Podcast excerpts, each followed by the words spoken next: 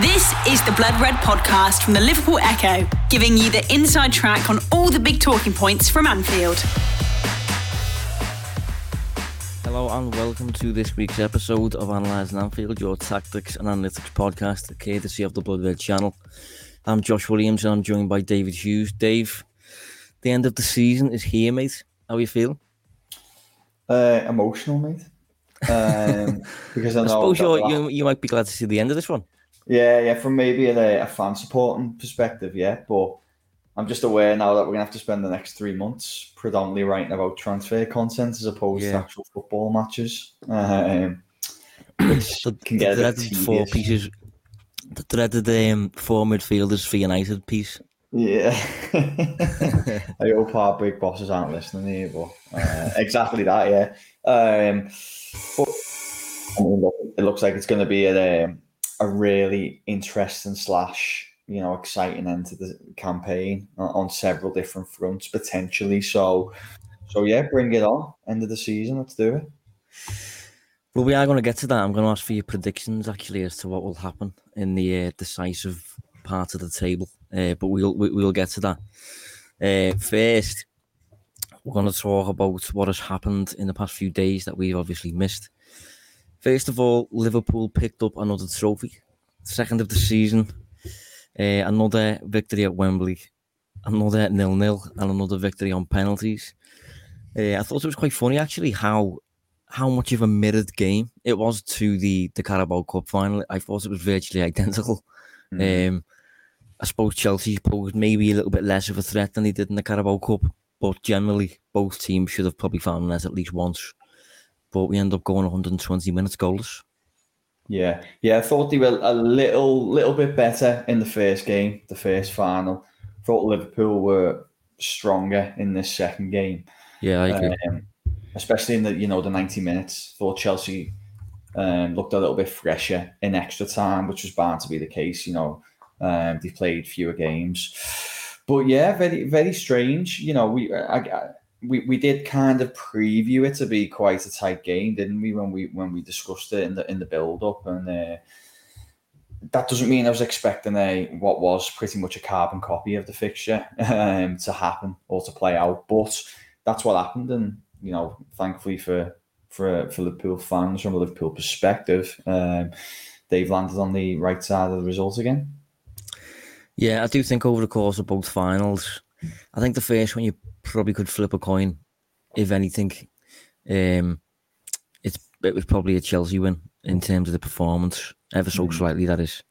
Um, but then in this game, I do think Liverpool deserve winners, and obviously we get we get to the the penalty shootout, and Liverpool's come out on top again, which is it's really nice because it's the worst way to lose, and uh, part of me does feel a little bit sorry for Chelsea that they've been denied two trophies because of a total of three missed penalties. I think, Mhm. um, which is just brutal, really, isn't it? It is, yeah. You know, especially. Uh, I mean, the first one. I don't want to keep going referring back to the, the first game, but you know that the way it went all the way to the goalkeepers. Um, I mean, that's just so unfortunate. But again, yeah, they've, they've, they've missed out again this time via penalties, and um, I'm sure we'll drill drill into kind of the, the modern Liverpool side and what they're doing well uh, on that point of view in a second. But um, I was just laughing to myself, Josh, thinking as you were talking about it's the worst way to lose finals because uh, Liverpool's record, I don't just mean Klopp era, I mean in general, in cup finals when it comes to penalty shootouts is ludicrous, really. Like, I, I, if you think about it, you've got the these two this year. Um, Champions League final was obviously settled. The 2019 was settled in the um, in the 90, wasn't it? But the League Cup final 2012 penalty shootout, uh, FA Cup final 2006 penalty shootout, Istanbul of course Istanbul, yeah. penalty shootout. I mean, it's an, uh, you, you, you'd imagine there'd be a few more swing the other way there, but you know, may, maybe it's just destiny. It, uh, know, it seems to be going the right way for Liverpool when it matters. Yeah, it's funny actually. You know, it's nice that you've mentioned that. One question I do have for you though is: Is a penalty shootout a lottery, or can you can you influence this? Because I am I am a believer, and I'm I'm gradually believing more and more that you can have an influence over this sort of thing. Uh, Rafa had an influence on it dating back to Istanbul. Uh, he he's famously said since that he throughout his his his managerial career or whatever, any penalties that he watched on TV, he would make a note of, and he got to a point where he filed them all in a database. God knows what it looked like. Probably my probably Excel and, and things like that. Yeah. Um, but he, he reckons that when Liverpool were in that Istanbul final, the only player who he didn't have data on regarding the penalties was John Dahl Tomasson. Uh, and he scored, I think, funnily enough. Um, but in terms of this, you know, the modern day, we obviously have a lot more data. And uh, Liverpool seem to be putting into use. And it's not just data that Liverpool are putting into use either. It's like just the, the general preparation around the routine. Yeah, yeah. You know, I saw numerous things since the game. Um, you know, there was an interesting thread on Twitter that we may come on to. Um, Did you see that thread? Yeah. Yeah, yeah. I thought that was really interesting. Yeah, yeah. It's uh, we should probably background it for people who maybe didn't see it. Um, and feel free to you know fill in any gaps here, Josh, on my part. But you know, it was basically uh, detailing the uh, different approaches between Klopp and Tuchel, almost step by step, really showing how quickly Klopp was quite prepared into how he was, uh, you know, what order the penalties were going to be. He was already kind of discussing one v one with with players specific instructions, whilst you know Tuchel was still basically formulating his his, his lineup of penalty takers, and um, it just gave Liverpool a little bit more downtime, a little bit more time to relax and think about what was to come. Whereas it was still a little bit more frantic on the Chelsea side of things, which could have quite easily played a part, couldn't it? Yeah, yeah, I thought it was really interesting the different approaches between the two coaches. Mm. Uh, I like the way Klopp, you know, asked each individual take taker in an intimate way with his arm around the player, just just those two people in the conversation, and uh, he got it over and done with very very quickly, and basically give the players time to come to terms with the fact that they're taking a penalty when it's going to be. Um, and I think on the back of Neuro11, is it? Yeah. Liverpool have started picking their designated spot of where they're going to shoot the previous day. Uh, so they've got like a full, you know, 24 hours, whatever. They, they know exactly where they're going. Uh, which I think in, in, in the past, maybe that will have been a bit more of a decision on the spot, really. Mm. Um, whereas Tuchel um, kind of I think by the time Klopp had finished his selection and got his players into a huddle, and then a bit, did, a bit, did a big speech and things like that, I don't think Tuchel had spoke to a single player by that point. Mm. Um, I think he still had them the, in the huddle, didn't he? Still, still with yeah. pen and paper, putting the order in place.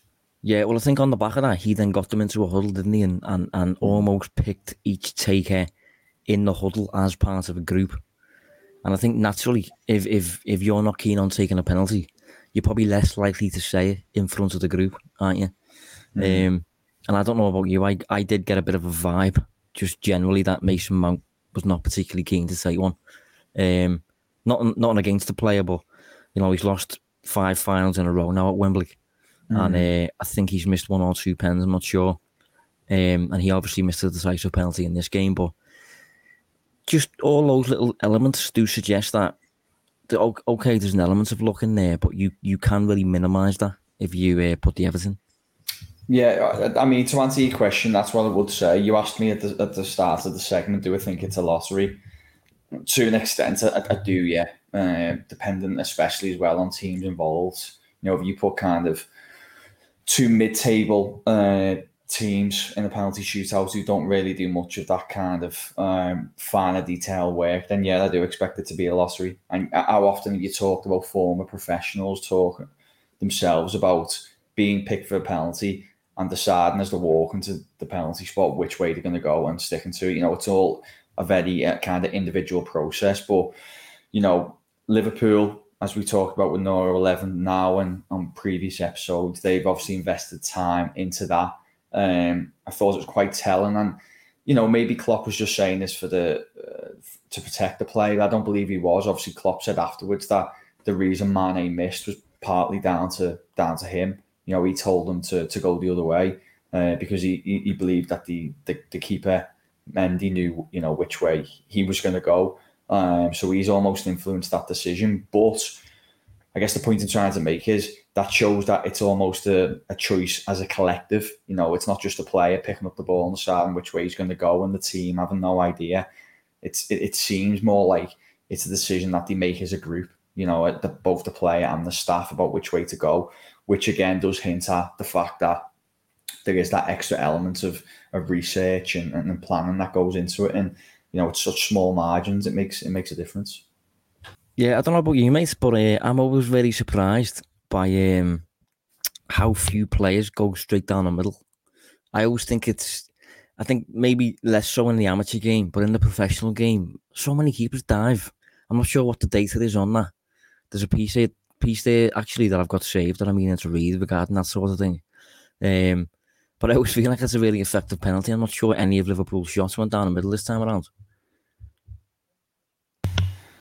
The only thing with it I agree, but the only thing is, I, I, think there's just that fear of being made to look a little bit uh, stupid. Yeah, yeah. Or I've I've seen it a few times where a player's gone down down the middle and that's been saved with the feet, um, even if they've made a dive. Where I guess if you if you do find the bottom corner, or if you've got the ability to top corner, then it should, in theory, be almost unsavable. Although I know it's it's, it's easier said than done. So I guess that's it. But you are right. You know, nine times out of ten, when you see a penalty go down the middle, or you see, you know, a Panenka or something, um, it tends to be like a, a goal almost every time. Benzema obviously did it, didn't he? Um, in the in when was it? Oh, against Man City, wasn't it? The Champions League semi final. Yeah, is that right? Um, but here's one for you, Josh, on that on that discussion. Then it is the problem that obviously even you know, we are talking about Liverpool's uh, attention to detail on this, but even if it's, you know, a team like Chelsea, we use Chelsea as the example, they still would have watched Liverpool's penalty takers, I assume, going up uh, ahead of that, uh, ahead of that final. And if a player's done that once or twice, is the keeper thinking, well, I'm just going to gamble on staying down the middle? Yeah, potentially. Um, I must say it's it's it's not a a tactic or a, a ploy that I would use um, unless it was a big, big penalty, that I kind of had to score. I always think the big penalties, like in a shootout or maybe to the side of the game, late in the match or whatever. I always, I always think in them moments, I always find myself saying, "Go straight down the middle." I'm not really sure why, but obviously you've got to make sure up. You can't just, uh, you know, there's so much data now available on these players that you kind of know where the player's going to go if he goes down the middle every time. Um, funny enough, though, actually on the back of the penalties, uh, obviously we look at expected goals a fair bit on this show. You can kind of do that sort of thing with penalties based on where the penalty ends up in terms of placement in the in the goal. Um, and there's a there's a Twitter account that you know follow for a while, been around for a while, called uh, Penalty Kickstat, and um, it just looks at the, the the expected goals attached to each penalty in terms of where the penalty was placed in the goal. So for a bit of perspective on that. Liverpool's best penalty on the day was apparently Diogo Jota. Um, if you can remember, he went to Mendy's left and he, he hit it relatively high towards the top corner. And according to the expect the penalty kick stats model, that penalty is scored 99% of the time. So uh, that's virtually guaranteed. Milner's was 95%. Firmino's was 89%. Thiago's was 90% all really, really good penalties. For a bit of perspective, again, Chelsea's best was Reece James, and that was just 80%. So, on the back of the penalties that we took, um, we had an expected goals, if you like, of 6.2. Liverpool obviously scored six, and Chelsea's expected goals from their penalties was just 4.5. So, again, on top of Klopp's preparation, on top of players knowing um, maybe 24 hours in advance exactly where they're going to go. And on top of the actual placement of the penalties, you do you kind of look at that and think to yourself, a fair bit would have had to go wrong really for um, for Liverpool to lose that penalty shootout.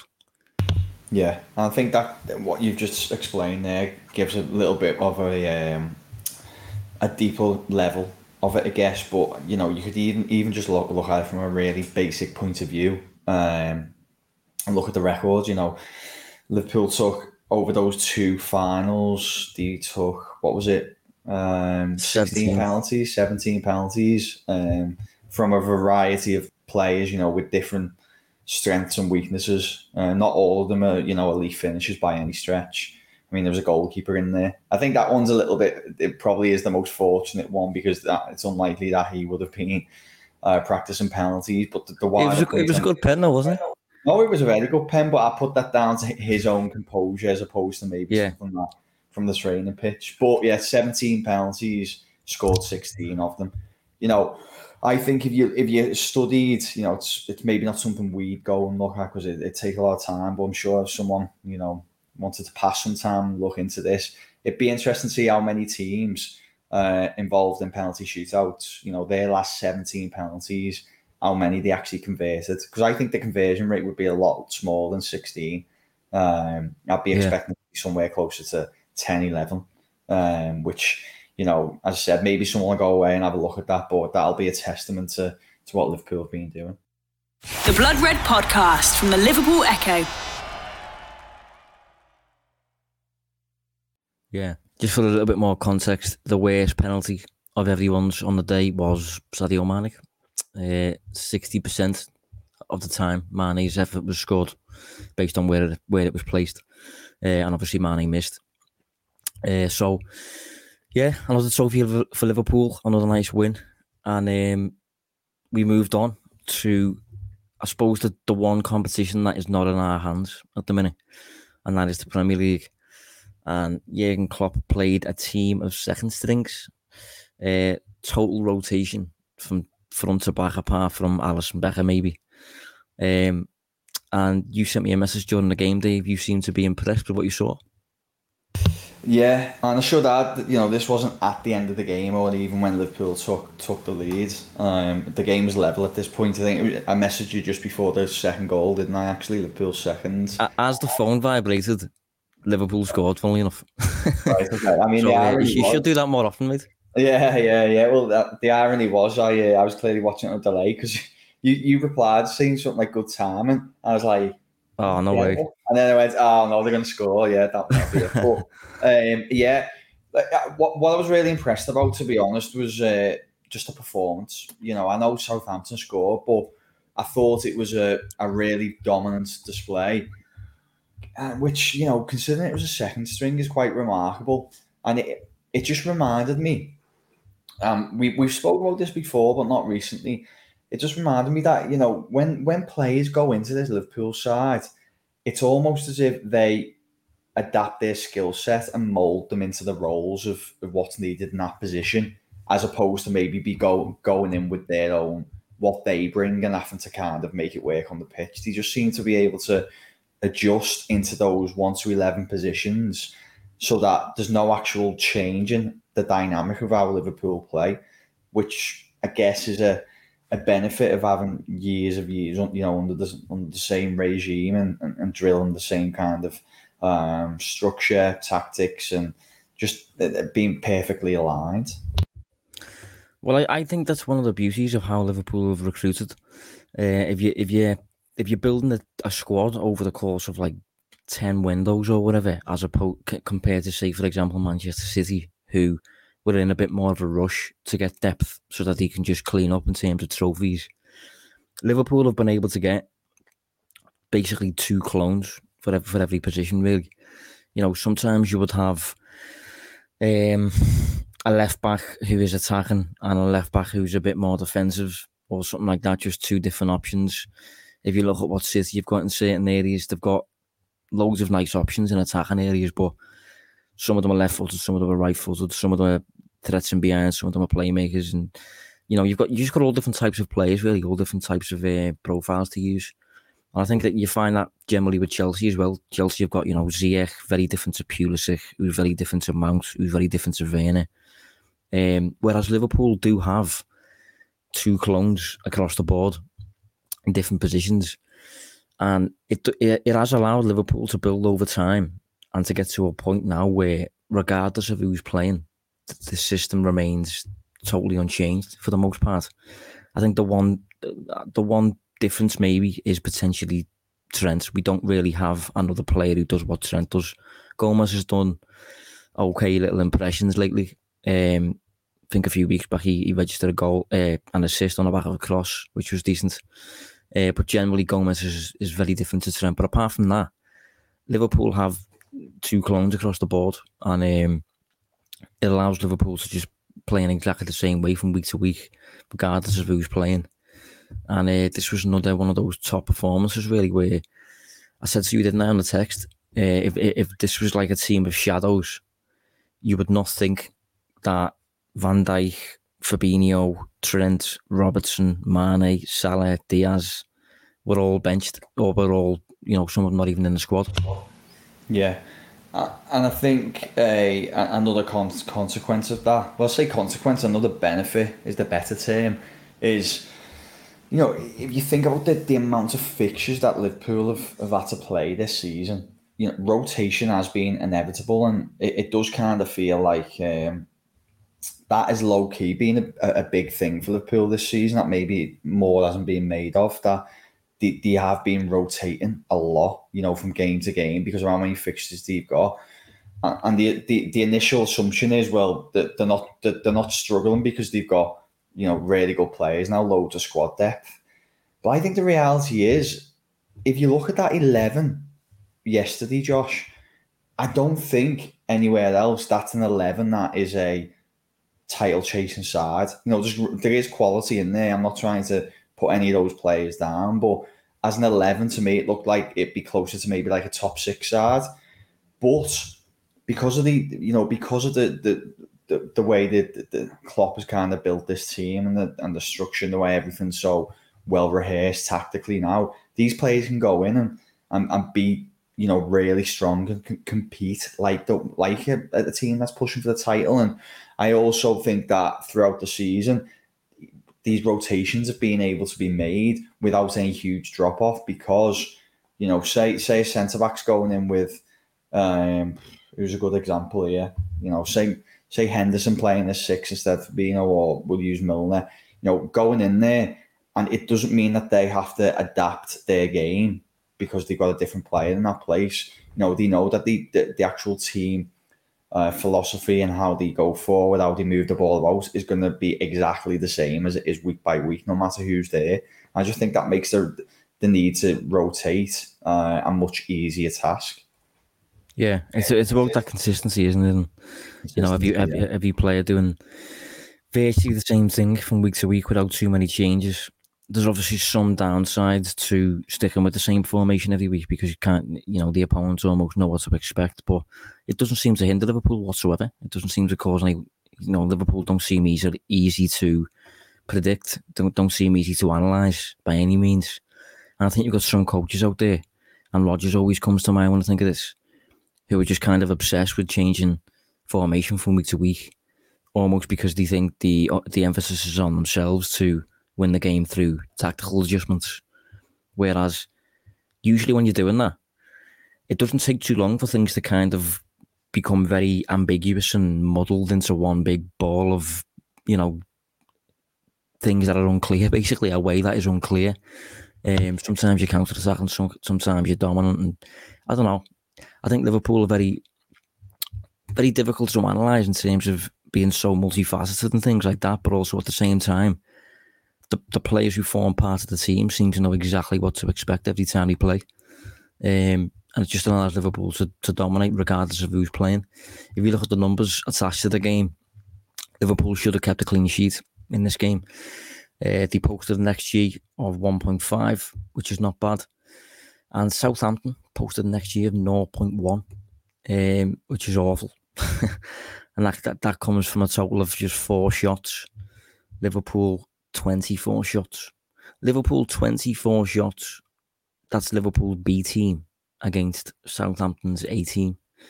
I mean, it doesn't bode well, does it, for the Premier League? But I, I think it's uh, it's also a massive nod towards Liverpool's depth. Um, because earlier in the season we faced AC Milan, the likely winners of Serie A. By the way, Liverpool's B team away from home, and in that game we posted 22 shots, and Milan posted eight. So again, just another testament to Klopp's work, really.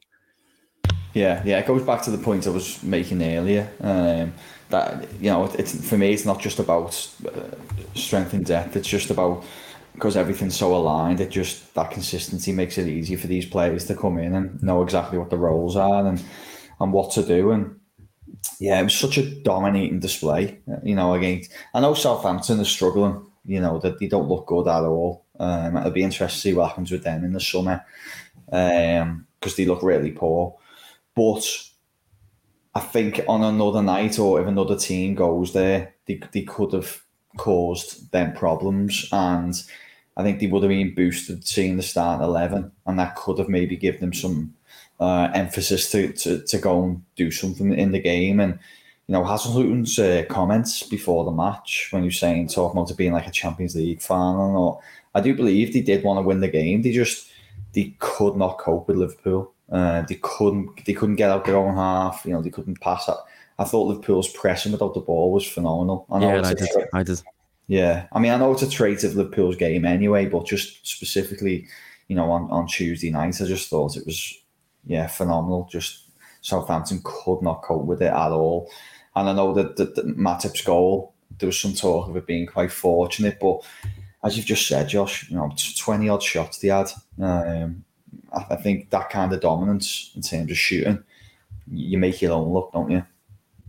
Yeah, that's it. Um, you know, players like Curtis Jones, um, and then specifically Minamino and Harvey Elliott coming in.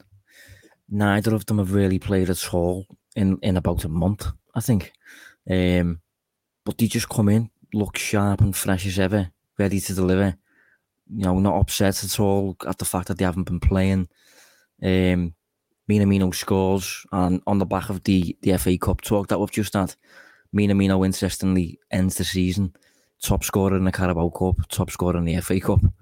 Um, it's it's incredible the way Klopp gets the best out of these players. It, it does remind me that one one coach. I mean, a lot of Liverpool fans maybe aren't going to want to hear this, but uh, one coach who always seemed to be able to to do this was Ferguson. Um, a few years back, you know, he, he whoever played for, for United, it just seemed to be he would deliver, he would perform to a certain standard, whether it was Rafael, whether it was Darren Fletcher, um, you know, it could be anybody, Fed, Federico Macheda, um, just anybody he would perform to the title deciding goal, and didn't he against Villa? Yeah, yeah. I always remember that goal. He was tipped yeah. as the next Ronaldo on the back of that when you ever saw him again. yeah. um, but just this ability to just harvest everything from your players is just such a gift that Klopp seems to have. But one small, I don't even know if it's a negative, but I suppose it's a little bit of writing on the wall that Ox still didn't get a single minute, didn't even come on as a substitute. Uh, it does feel with him, and I think this is a massive negative from himself, you know, for him, is he, I think he's he's arguably the one player who, who Klopp could not um, get the most from. And uh, when you've spent your career working under Arsene Wenger and Jurgen Klopp, and you haven't really came partic- particularly close at any point to fulfilling your potential, apart from a, a streak of form before a big injury, which he was unlucky with. You know, it's it's always going to be what could have been but which is a sub It is, and you know, he's always felt like uh, he's still got time. He's still got time. But I mean, the reality is this: this summer he, turns twenty nine. You know, he, he's well and truly in his prime years, and um, if anything, probably going to be start heading towards um, well coming out of them. So, yeah, I think that'll always be a problem that he didn't quite hit hit the potential that that was expected from him. I think he was unlucky with the injury, as you said, but I also think there's been a lot of time passed since then, and who knows? Maybe, yeah, I think he's definitely going to move on, isn't he, in the summer? And maybe if he goes to another club um, where he can play a bigger role, you know, get a consistent run in the team without pressure of you know really good players around you, uh, constant rotation, and then maybe he, he still goes on to be a good player, but the problem for me, Josh, and I don't know if you'd agree, is is kind of physical makeup and what his strengths uh, are quite heavily reliant on the physical aspects of his game, and they're probably going to dwindle eventually, aren't they? Um, or sooner yeah. than, than maybe football ability, and that could be a bigger problem for them. Yeah, Saints are actually one of the teams I'd put him in, to be honest, uh, in terms of his qualities and what he's good at, whether he, whether he could potentially thrive. Uh, I also think Leeds would be a good team for him in terms of what he's good at. Um, but it'll be interesting to see what happens there with him because obviously he's he's not part of it at the minute. But um, the final day, mate, is approaching. So let's go through it. Um, we'll start with relegation. Who is getting relegated? Obviously, Norwich are down, Watford are down. Who else subject, this going one, with? mate. Touchy one. Um, I mean, the by the time this show comes out, there might maybe people watching, listening post Thursday night fi- fixtures, which could be a very decisive day. Uh, Everton are at home to Crystal Palace, and Burnley are playing. Who are Burnley playing? Can we check that now? Um, Yeah, let's have a look. Burnley are playing oh, Villa. Villa, yeah. Yeah, so mm, and that's at Villa Park. So And then they've got Newcastle final day. yeah, but and Newcastle's a tough one. I suppose the, the benefit for them is it, they're at home. Um, but Newcastle are just you know Liverpool only team who can get the better of them over, over the last few months. So in look superb, by the way, Newcastle against uh, Arsenal during the week. yeah, yeah, they re- they really were. You know, they, you can tell that the, that the club's buzzing at the moment. So that's not an easy game. To answer your question, Josh, I think if if it's trying to be objective, and I promise I am being objective, I think Everton should probably get the better of Palace because I don't know if you did you manage to watch the Brentford game at all on Sunday. Uh, I saw the highlights, but I, I, I know that um, things obviously changed on the back of the uh, the red card. Yeah, well, they they, they, were, they started really strongly, scored. I think, you know, they had about five shots, accumulated of XG of like nearly 1.5 in the first 15 minutes, which, you know, that's pretty much like their season average, such as how poor they've been. So it looked like they were just going to blow them away, and, and that would that would have been it sort of, but obviously lose the game, uh, go down to nine. So they're still in it, but I think if they start like that again against Palace, they, they should be all right. So it's between Burnley and Leeds, and a part of me, Josh, although Leeds look really poor, I've I've got a feeling it might be Burnley. You know, I think uh, they haven't got a proper margin in place, have they? And I just think they could get sucked into it. The Blood Red Podcast from the Liverpool Echo. Yeah, I think you can flip a coin between them two. If I'm honest, really difficult to predict. Uh, I, I Leeds have got Brentford away, and I think they might lose that. But if if they lose that, then it means Burnley need a point from Villa and Newcastle. They absolutely could get a point, but I just don't know. What I would say, if if people listen to this now and it's post an Everton defeat or even not an Everton win, then I I suddenly think Everton become really kind of favourites to go because they've got Who have Arsenal got final day again? Arsenal. Arsenal away. Yeah, I mean, Arsenal's heads are down though at the minute. You know, like Mm, you know, the, the Champions League gone. Spurs are, are not gonna No. fall at Norwich. It's just not. Um, so I think Arsenal could actually, if Everton are more up for it, if Everton put it to them like they have been lately, specifically at home, mm. I think Arsenal could crumble a little bit actually. But yeah, if if I was to put money on this, I would probably probably go for Leeds. I don't know. It's tough, you know. yeah. Tough one. Is So, there any that you? I mean, can we avoid the obvious Everton stuff? Is, is there is there either of Burnley or Leeds that you prefer to go? I'd rather Burnley go. Mm, Yeah, pretty comfortably as well. yeah, Uh, I like something about Leeds that I don't mind, and uh, I like the playing style. I'm interested to see how Jesse Marsch does with a full season. Um, Yeah. Yeah. and Burnley have been in the in, the- in the league for a few years, and you know we know what Burnley are about, don't we? yeah, yeah. Then again, no, mate, it might be able to get Rafinha on a on a cheap deal if Leeds go. Yeah, yeah. Well, I saw the piece on the Athletic during the week saying uh, apparently in their last game, Rafinha was kind of at the end of the game he was kind of looking round as though as though it was his last Mm, uh, visit to Elland Road in a way. mm. Um, but Barcelona let's tip for them, aren't they? So it's going to be interesting to see what happens there. Yeah. In terms of uh, fourth, I assume you you know what's going to happen there. Yeah, but is it a good quick opportunity just to discuss how that one's panned out?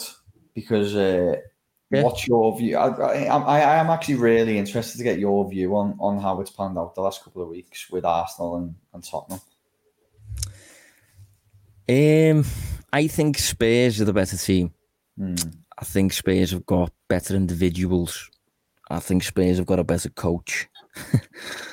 and certainly from a Liverpool perspective, Spurs were a far trickier prospect to beat mm-hmm. than Arsenal were.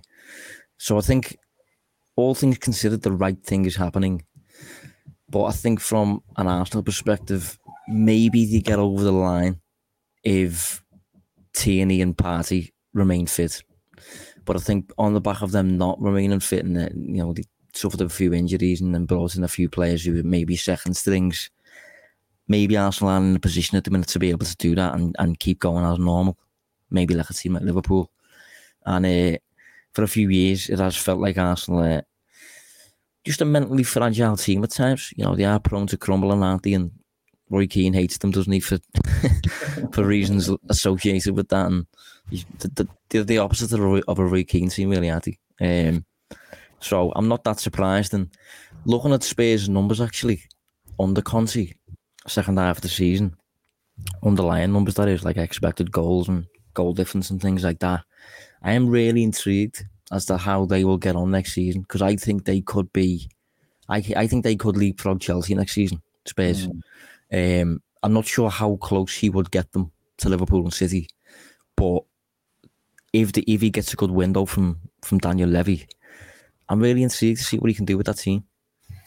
Yeah, I agree with pretty much everything you've said. Um, while we were chatting, I was just wondering because obviously Arsenal being called bottlers now, but I know it was a little bit different to you know maybe start of April, but I did. I'm having a look at the start of the month now, and you know there was only two points between the two Arsenal and Tottenham, really same number of games going into going into May. And you think, you know, is it really bottling it? Is if you if that's overturned, you know, it's it's not as if it's a huge points difference, is it really? Um, no, I think I think for me, maybe maybe that tag is stemming from the the nature of the loss to Newcastle because they got absolutely battered. They got battered. fully bullied.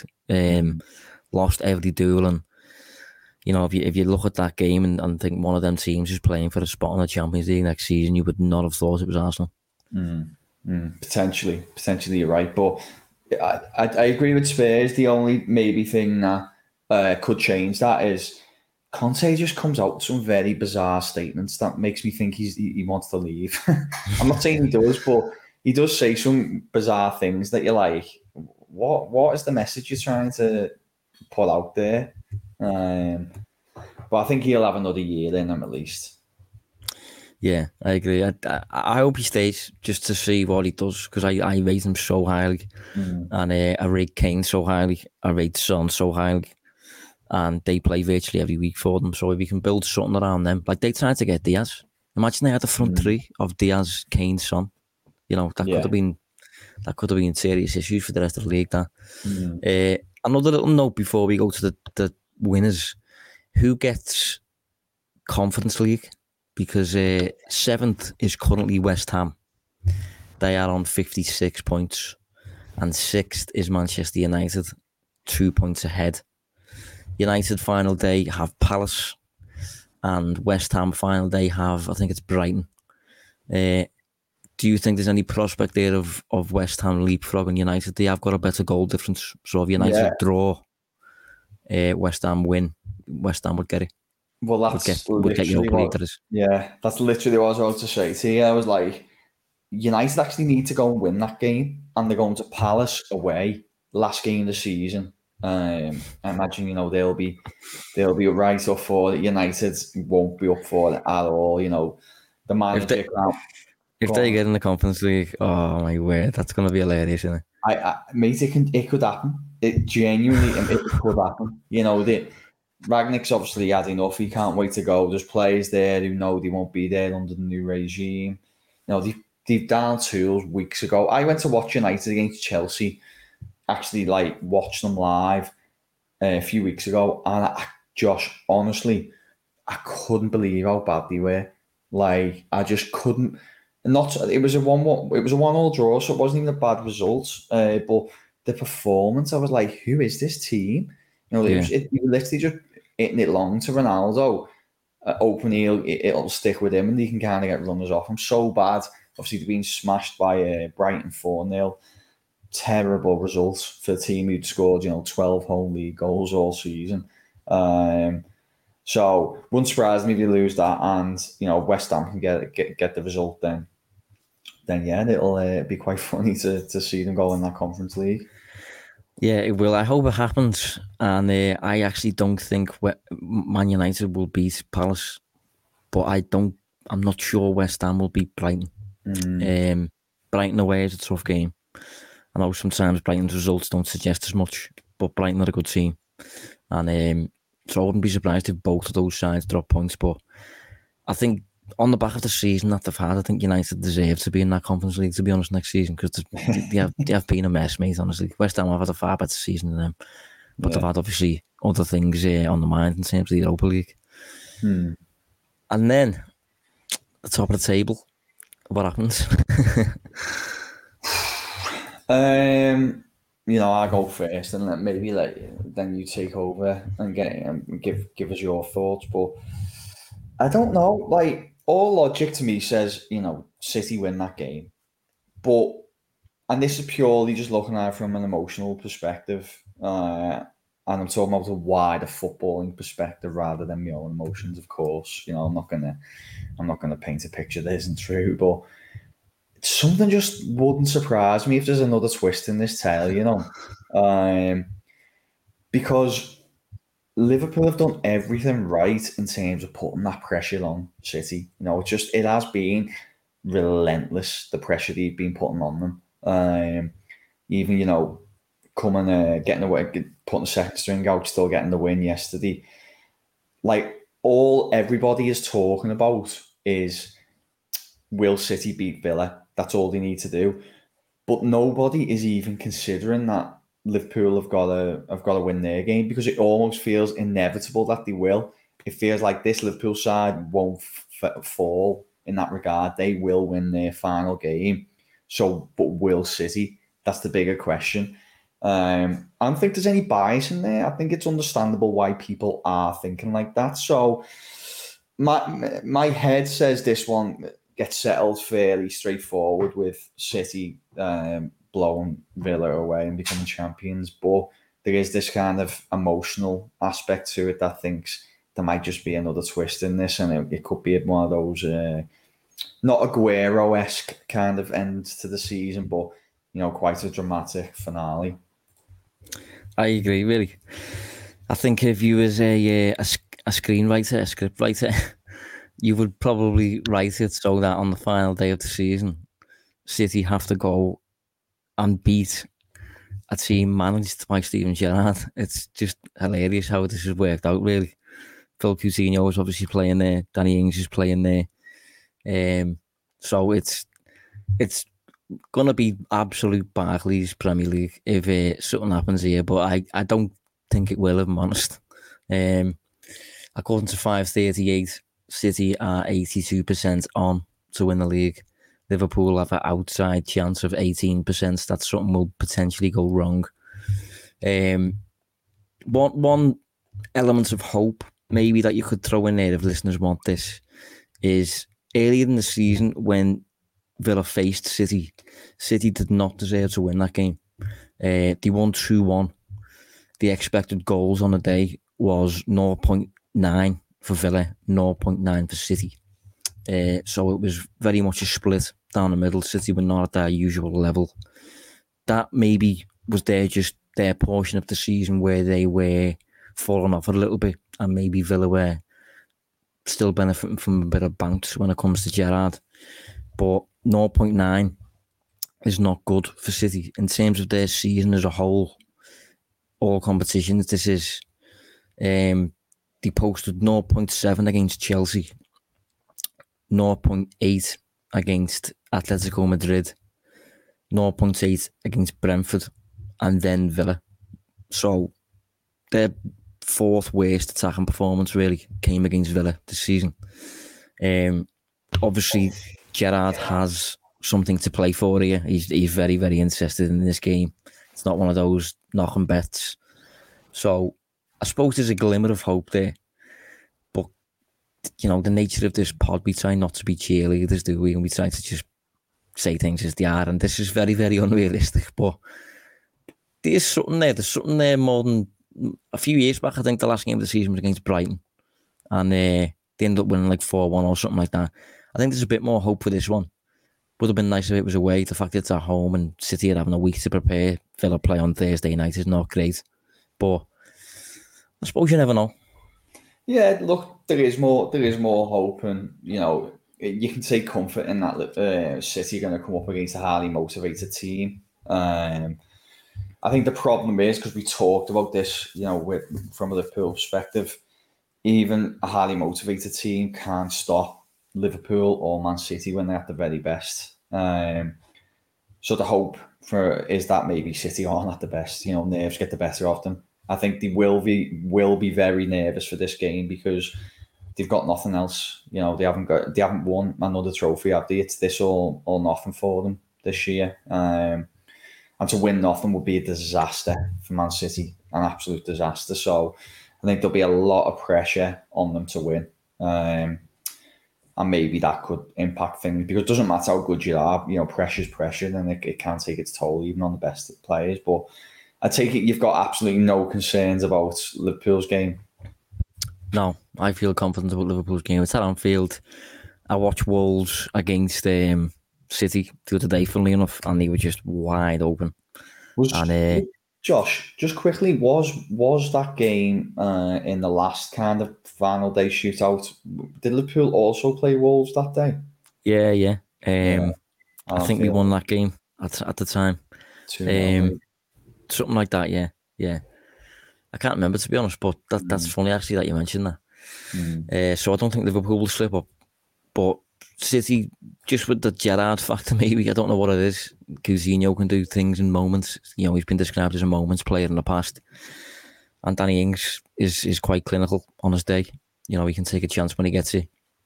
So it's going to be really interesting to see if something can happen. Uh, the big thing for me is the first goal. When when City don't score first, it's just nowhere near the same. West Ham scored mm. first against them the other day. They end up drawing two all that first goal is, is massive to how they how they play, how how they control the game. Uh, so if Villa can just do something eh, by scoring first, I would have serious hope. But it's that first goal, you just never know really. But it's one to watch, and uh, it's one for us to maybe analyse next week. Maybe you know we'll see what happens ahead of the the Champions League final, which Liverpool will have to look forward to regardless of what happens in the Premier League. So yeah, the good times anyway. Still rolling regardless of what happens on Sunday, but hopefully things things go a bit mad. Dave, thanks for joining us, mate, and thanks for joining us throughout the season. It's been a joy to have you on. Thank you, mate. Um, good luck Sunday, I guess. And you know, same to yourself. yeah, look, I'm I'm open. It's all sorted by Thursday night. Um, yeah, but we'll see, we'll see, mate. But yeah, no, thank you and cheers for tuning in, everyone yeah, thanks for tuning in, and we will be back next week. So, uh, up the Reds. Hopefully, we end up as, as Premier League winners, but we'll see. See you next week.